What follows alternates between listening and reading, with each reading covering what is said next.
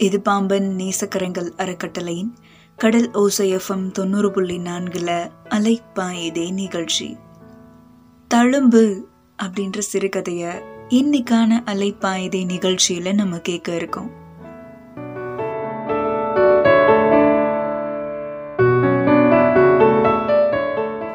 பொழுது விடிஞ்சிச்சு. அப்பாடா சூரியனோட முதல் மஞ்சள் கதிர்களை இவ்வளோ ஆசையோட அவங்க இது வரைக்குமே எதிர்பார்த்து காத்திருந்ததே கிடையாது. உள்ள நுழைஞ்ச நர்ஸ் மாதவி என்ன மேடம் எப்ப விடியும்னு கத்திட்டு இருந்தீங்க போல இருக்கு? அப்படின்னு கேட்ட அந்த நர்ஸோட குரல்லையும் ஒரு சின்ன உற்சாகம் தெரிஞ்சிச்சு. லேசா இருந்தாலும் கொஞ்சம் மகிழ்ச்சியா சிரிச்சாங்க நந்தினி. இனி ஆஸ்பத்திரி வாடையை பிடிச்சிட்டே நம்ம தூங்க வேணாம்.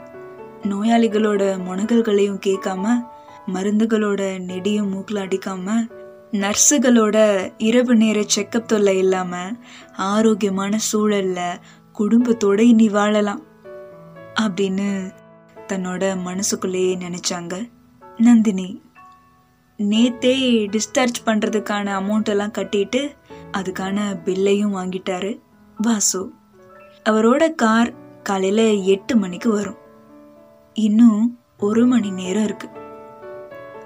மேடம் உங்க வீட்டுக்காரரோட காரு எட்டு மணிக்கு வரும். இன்னும் அவர் வர்றதுக்கு ஒரு மணி நேரத்துக்கிட்ட இருக்கு. நான் வேணா காஃபி கொண்டுட்டு வரட்டுமா? சூடான இட்லியும் கேன்டீன்ல ரெடி ஆகியிருக்கும். இல்ல நோ தேங்க்ஸ் சிஸ்டர். இப்ப எதுவுமே எனக்கு சாப்பிட தோணல. வீட்டுக்கு போயே நான் சாப்பிட்டுக்கிறேன். நீங்கள் ரொம்ப நல்லா கவனிச்சதுனால தான் என்னால் சீக்கிரமாகவே குணமாக முடிஞ்சிச்சு. அப்படின்னு சொன்ன நந்தினி நன்றையோட மாதவியை பார்க்க அவங்களோட முகம் மலர்ந்துச்சு. சிஸ்டரோட கையில் ஆயிரம் ரூபாயை திணிச்சாங்க நந்தினி. அதுக்கப்புறமா மாதவியோட முகம் மாறுச்சு. பாத்தீங்களா? உடனே வேலை பேசிட்டீங்களே. எனக்கு வேணாம் மேடம். அட அவங்க குழந்தைங்களுக்கு ஏதாவது வாங்கி கொடுங்க. நீங்க எனக்கு ரொம்ப ஸ்பெஷல் அதான். அப்படின்னு சொன்ன நந்தினி ஆயிரம் ரூபாயோட ஒரு டஜன் ஆப்பிள்களையும் மேஜையில வச்சாங்க. மனசு நோக கூடாதுன்னு அதை வாங்கிக்கிட்டாங்க மாதவி.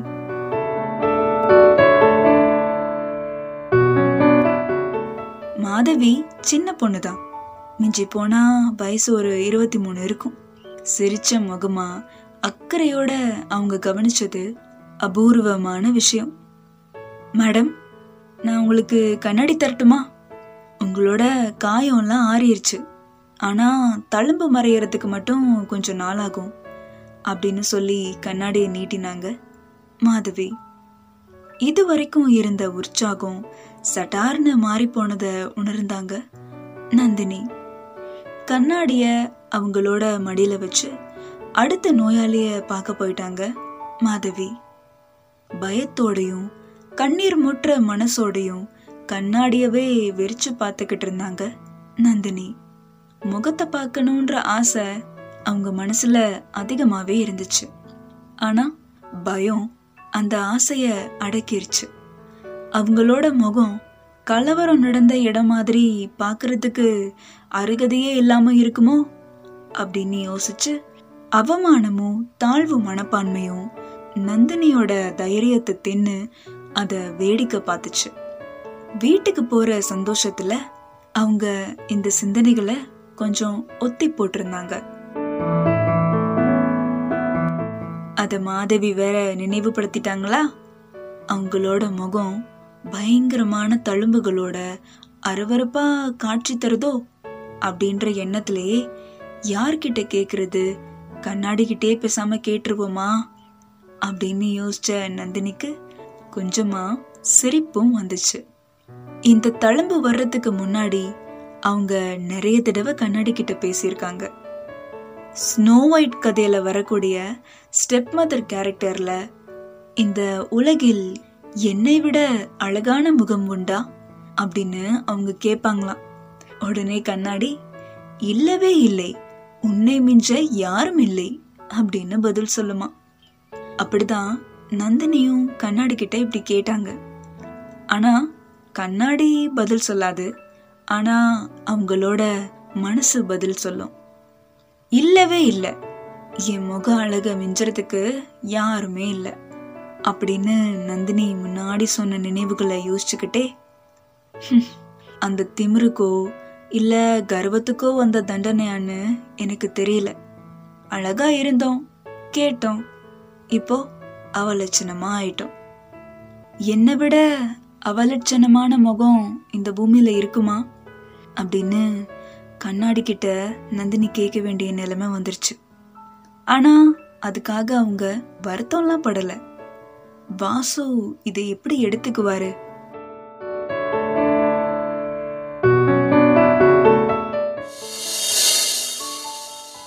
கல்யாணம் ஆன புதுசுல அவர் சொல்லியிருக்காரு நந்தினி எனக்கு அழகான முகம் உள்ள ஒரு பொண்ணு தான் வேணும். நிலா மாதிரி ரோஜா மாதிரி. ஏன்? கொஞ்சம் குண்டா இருந்தா கூட எனக்கு பரவாயில்ல. ஐயோ நான் குண்டு இல்லையேங்க அப்ப எப்படி நீங்க ஒத்துக்கிட்டீங்க? ஹே நான் ஆசைப்பட்டதுக்கு மேலேயே நீ இருக்க. உன் முகம் அதுலயும் குறிப்பா கண்ணங்கள் வலுவழுன்னு வெல்வெட் மாதிரி இருக்கு அப்படின்னு வாசு சொல்லும்போது நந்தினிக்கு ரொம்ப பெருமையா இருந்துச்சு. இப்போ அவரு என்ன சொல்லுவாரு? பாலைவனத்தை பார்க்கறது மாதிரி என்ன கடுப்போட பாப்பாரோ அப்படின்னு யோசிச்சுக்கிட்டே இருந்தாங்க நந்தினி. கல்யாணம் ஆகி பத்து வருஷங்களும் ஆயிடுச்சு எட்டு வயசுல மகன் அர்ஜுன் அப்புறம் நாலு வயசுல மகள் கவிதான்னு அவங்களுக்கு ரெண்டு பசங்க இருந்தாங்க. ரொம்ப டென்ஷனாக அவங்களுக்கு இருந்துச்சு. பிரம்மன் தந்த அழக நெருப்பு கூட்டிக்கிட்டு போயிருச்சு அப்படின்னு தன்னோட ஆதங்கத்தை தனக்குள்ளேயே சொல்லி புலம்பிக்கிட்டு இருந்தாங்க நந்தினி.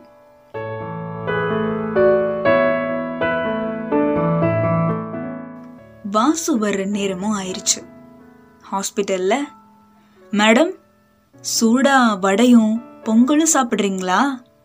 அப்படின்னு கேட்டாங்க. மாதவி. அப்பதான் தனக்கு பசிக்கிறதையே உணர்ந்தாங்க நந்தினி. இல்ல சிஸ்டர் பரவாயில்ல. இப்ப என் ஹஸ்பண்ட் வந்துருவாரு. நான் வீட்டுக்கு போய் சாப்பிட்டுக்கிறேன். அட சாப்பிடுங்க மேடம் இன்னைக்கு என்னோட சாப்பிடுங்க. ரொம்ப பிகு பண்ணாதீங்க மேடம் விடமாட்ட போல் இருக்கே. சரி கொடு. அப்படின்னு இலையில ஒரு ஓரத்தை கிழிச்சு அதுல கொஞ்சமா பொங்கலையும் வடையும் வச்சு சாப்பிட ஆரம்பிச்சாங்க நந்தினி. அவங்க கூட திறந்து விட்ட குழாய் மாதிரி சலசலன்னு பேசிக்கிட்டே இருந்தாங்க மாதவி. நந்தினி சாப்பிட்டு முடிக்கவும் அந்த இலைய வாங்கி குப்பை தொட்டிலையும் போட்டாங்க மாதவி. மேடம் உங்க கார் வந்துருச்சு. எப்பா இப்ப சந்தோஷமா? சார் உங்களை கூட்டிட்டு போக எவ்வளோ ஆவலா இருக்காரு தெரியுமா? நேத்து டாக்டர் கிட்ட எவ்வளோ அக்கறையா பேசினாரு.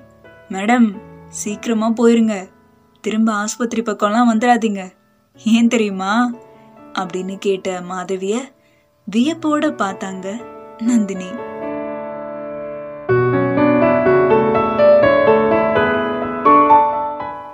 என்ன மேடம் அப்படி பாக்குறீங்க? திரும்ப வந்தீங்கன்னா உங்க ஹஸ்பண்டை நான் அபேஸ் பண்ணிட்டு போயிருவேன். அவ்வளோ அன்பானவரா இருக்காரு. கணவரா கிடைக்கிறதுக்கு கொடுத்து வச்சிருக்கணும். சரி மேடம் நீங்க போயிட்டு வாங்க. அப்படின்னு சொல்லி வழி அனுப்பி வச்சாங்க மாதவி. வாசுவோட காலடி சத்தமும் கேட்டுச்சு. நந்தினியோட மனசு படபடன்னு அடிச்சுக்குச்சு. ரெடியா நந்தினி? கிளம்பலாமா? வாசு உண்மையா சொல்லணும்? அப்படின்னு கேட்ட நந்தினிய சாமான்கள் நிறைஞ்ச பைய எடுத்தபடியே என்னைக்கு நான் உங்ககிட்ட போய் சொல்லிருக்கேன்? அப்படின்னு கேட்டாரு வாசு. வந்து அது வந்து என்ன முகம் பார்க்க கோரமாயிருச்சா? அப்படிதானே கேட்க போற? நந்தினி நிலவு தேஞ்சாலும் அது அழகுதான். உனக்கு இதுல அப்படி என்ன சந்தேகம்? அப்படின்னு கேட்டுக்கிட்டே ரெண்டு பேருமே கார் கிட்டேயும் வந்துட்டாங்க.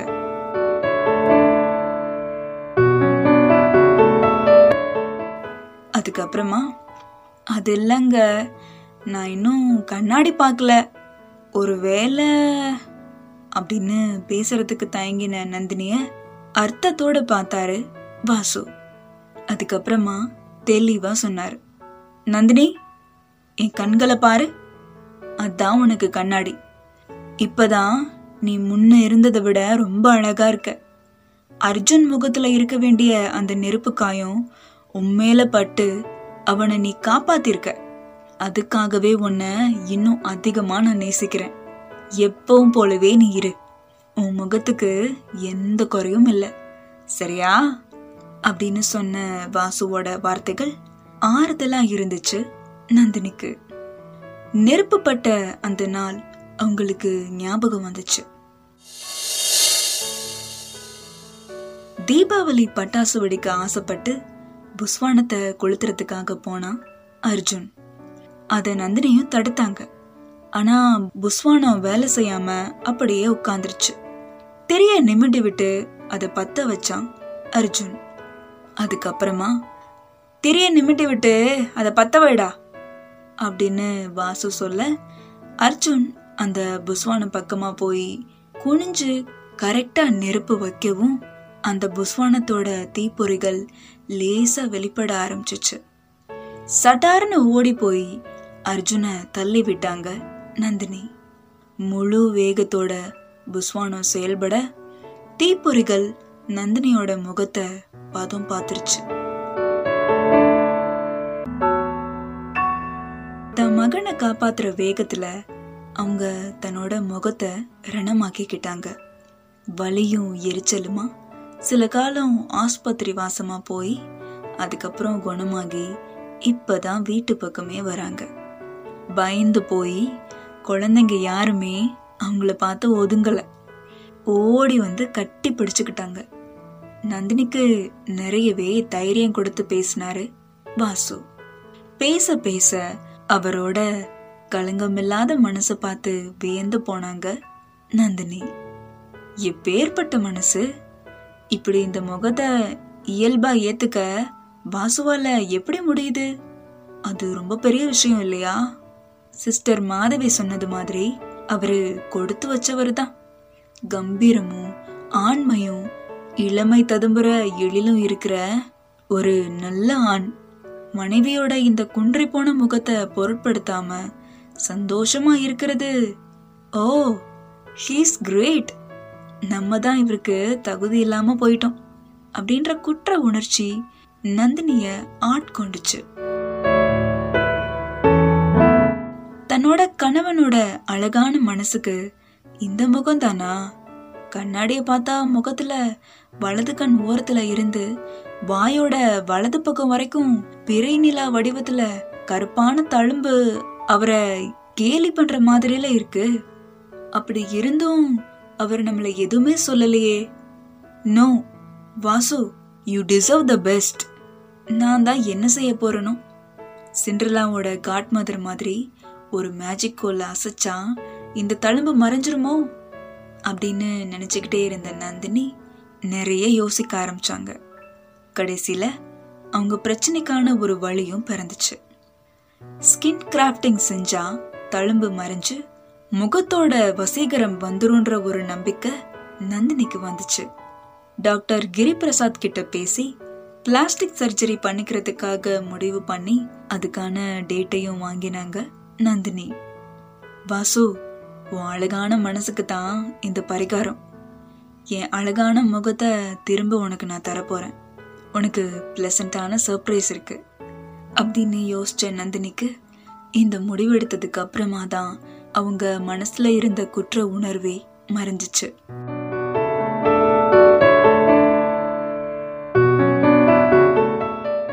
பிரம்மன் படைத்த அழக அக்னி தேவன் தின்றார். ஆனால் கிரிபிரசாத் என்ற மானுட பிரம்மன் அதை சரி செய்ய போகிறார்.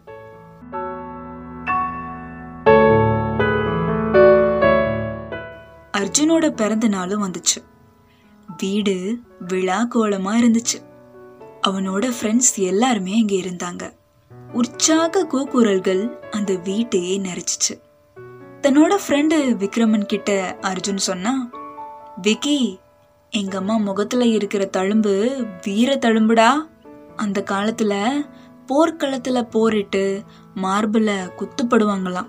அந்த விழுப்புன்னு பார்த்து பெருமிதமும் படுவாங்களாம். என்ன காப்பாத்துறதுக்காக அம்மாக்கு வந்த விழுப்புண்ணு பார்த்து எங்கள் குடும்பமே பெருமிதப்படுதுடா அப்படின்னு தன் பையன் சொல்கிறத நந்தினி கேட்க அவங்க கண்ணில் நீர் தழும்ப ஆரம்பிச்சிச்சு. சரியா சொன்ன அர்ஜுன். உங்க அம்மா இப்பதான் ரொம்ப அழகா இருக்காங்க. என்ன பசங்களா? கரெக்டு தானே? அப்படின்னு வாசு கேட்க எஸ் அங்கிள் அப்படின்ற கூக்குரல்கள் எழ கைத்தட்டல்கள் அந்த ஹாலையே குலுக்கிருச்சு. வானத்துல மிதந்தாங்க நந்தினி. கடவுளே எவ்வளோ பெரிய கொடுப்பன? வாசு இருங்க. உங்களுக்கு நான் கொடுக்க போற பரிசு உங்களோட உயர்ந்த மனசுக்கு நான் தர சின்ன காணிக்க அப்படின்னு நினைச்சாங்க நந்தினி. கொண்டாட்டங்கள் முடிஞ்சு எல்லாரும் போனதுக்கு அப்புறமா வீட்டை நந்தினி ஒழுங்குபடுத்திட்டு கரெக்டா தூங்குறதுக்கு ஒரு பதினொன்றரை மணி ஆயிடுச்சு கண்ணை மூடி படுத்துக்கிட்டாங்க. அவங்க படுத்திருக்கிறத பார்த்து குனிஞ்சு தலைய கோதி விட்டாரு வாசு. நீ சரி நந்தினி. உனக்கு எங்க என் சங்கடம் புரிய போகுது? அதெல்லாம் புரியாது. உன் முகத்தை பாக்குறதுக்கே அருவருப்பா இருக்கு. காலம் பூரா இதை பார்த்துக்கிட்டே இருக்க சொல்றியா?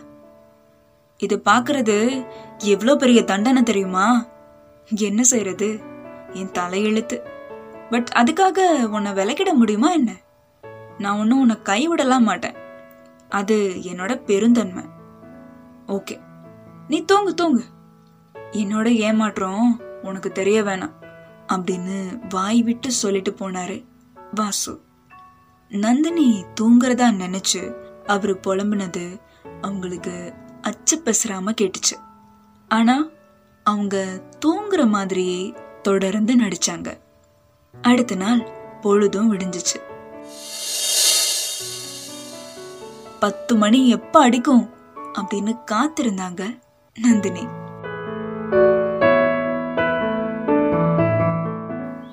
அதுக்கப்புறமா டாக்டர் கிரிபிரசாத்க்கு ஃபோன் பண்ணி சார் சர்ஜரிக்கு இப்போ அவசியம் இல்லை அதை கேன்சல் பண்ணிருங்க அப்படின்னு சொன்னாங்க நந்தினி. டைனிங் டேபிளுக்கு அவசர அவசரமா வந்தாரு வாசு. சீக்கிரம் டிஃபன் வை நந்தினி எனக்கு இன்னைக்கு ஃபங்க்ஷனுக்கு டைம் ஆயிடுச்சு ஓ அவ்வளோ அவசரமாங்க? அப்படி என்ன ஃபங்க்ஷன்? வேலையில் சேர்றதுக்கு உருவ அழகு முக்கியம்னு நினைக்கிறது அபத்தம். அது அவசியமே இல்லை. நம்மளோட திறமை மட்டுமே போதும்னு ஒரு சொற்பொழிவு பண்ண போறேன். படிப்பை முடிச்சுட்டு வேலையில சேர இருக்கிற இளைஞர்களுக்கு ஒரு ஊக்க சொற்பொழிவா இது இருக்கும்னு ஒரு காலேஜ்ல இருந்து என்னை கூப்பிட்டுருக்காங்க. சரிங்க. அப்படியே குடும்பம் நடத்துறதுக்கு உருவ அழகு தேவையில்லைன்னு எங்கள் லேடிஸ் கிளப்லையும் ஒரு சொற்பொழிவு நடத்திருங்க அப்படியே. நீங்க தான் அதுக்கு பொருத்தமான நபர் அப்படின்னு நந்தினி சொல்லவும் அவங்களோட மனசுல தழும்பு விழுந்தத உணர்ந்தாரு வாசு.